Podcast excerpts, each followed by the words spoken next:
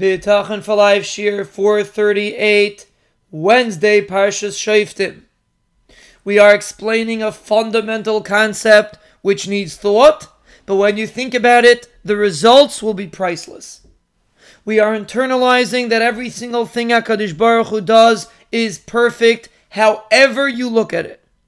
So if HaKadosh Baruch Hu decided that a person, Rahman al should get sick, that means it's perfect for him today this is the way it has to be, not because of tomorrow, because of today. If we would stop the world right now and say that this person's only existence is right for this second, and he doesn't exist after today, we just focus on right now, it would still be perfect. Why? Because HaKadosh Baruch Hu is perfect. And if there would be any way that we could look at this action that it wouldn't be perfect, then Chas v'Shalom we're saying that HaKadosh Baruch Hu is imperfect. And Rahman al for a person to think like that. So that means if we take a person who is suffering Rahman al tremendously, and we freeze the time, we stop right now, HaKadosh Baruch Hu will tell you, this is perfect. There is no other way that it can be. Forget about Olam Haba. Forget about tomorrow. Forget about 10 years. Focus on today. Today it's perfect. We just don't understand it because to us it looks like a person Rahman al is suffering. So we can't see how it could be perfect today. But we have to keep reminding ourselves HaKadosh Baruch Hu has a whole different way of looking at the world. And if to us it doesn't seem perfect, to HaKadosh Baruch Hu it is perfect. So therefore, if we would use a mashal to a child, let's say getting taken to the doctor, and the doctor has to do a procedure that hurts the child, and the child is in pain and he's crying, and the parent knows that this is best for the child. The parent doesn't know that it's best for the child today. He knows that this procedure is going to protect the child, or this procedure is going to bring the child a refuah in a few days.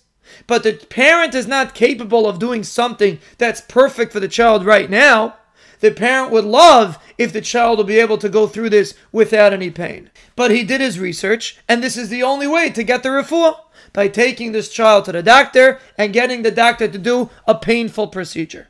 But that's because the parent is limited. But HaKadosh Baruch Hu is not limited. So even if we want to use that mashal for an example, when the Ribono Shel Olam puts a person through tsar, and we say it's just like a person taking his child to a doctor, that is a very poor mashal to understand really what HaKadosh Baruch Hu is doing. Because HaKadosh Baruch Hu is much greater than the Father.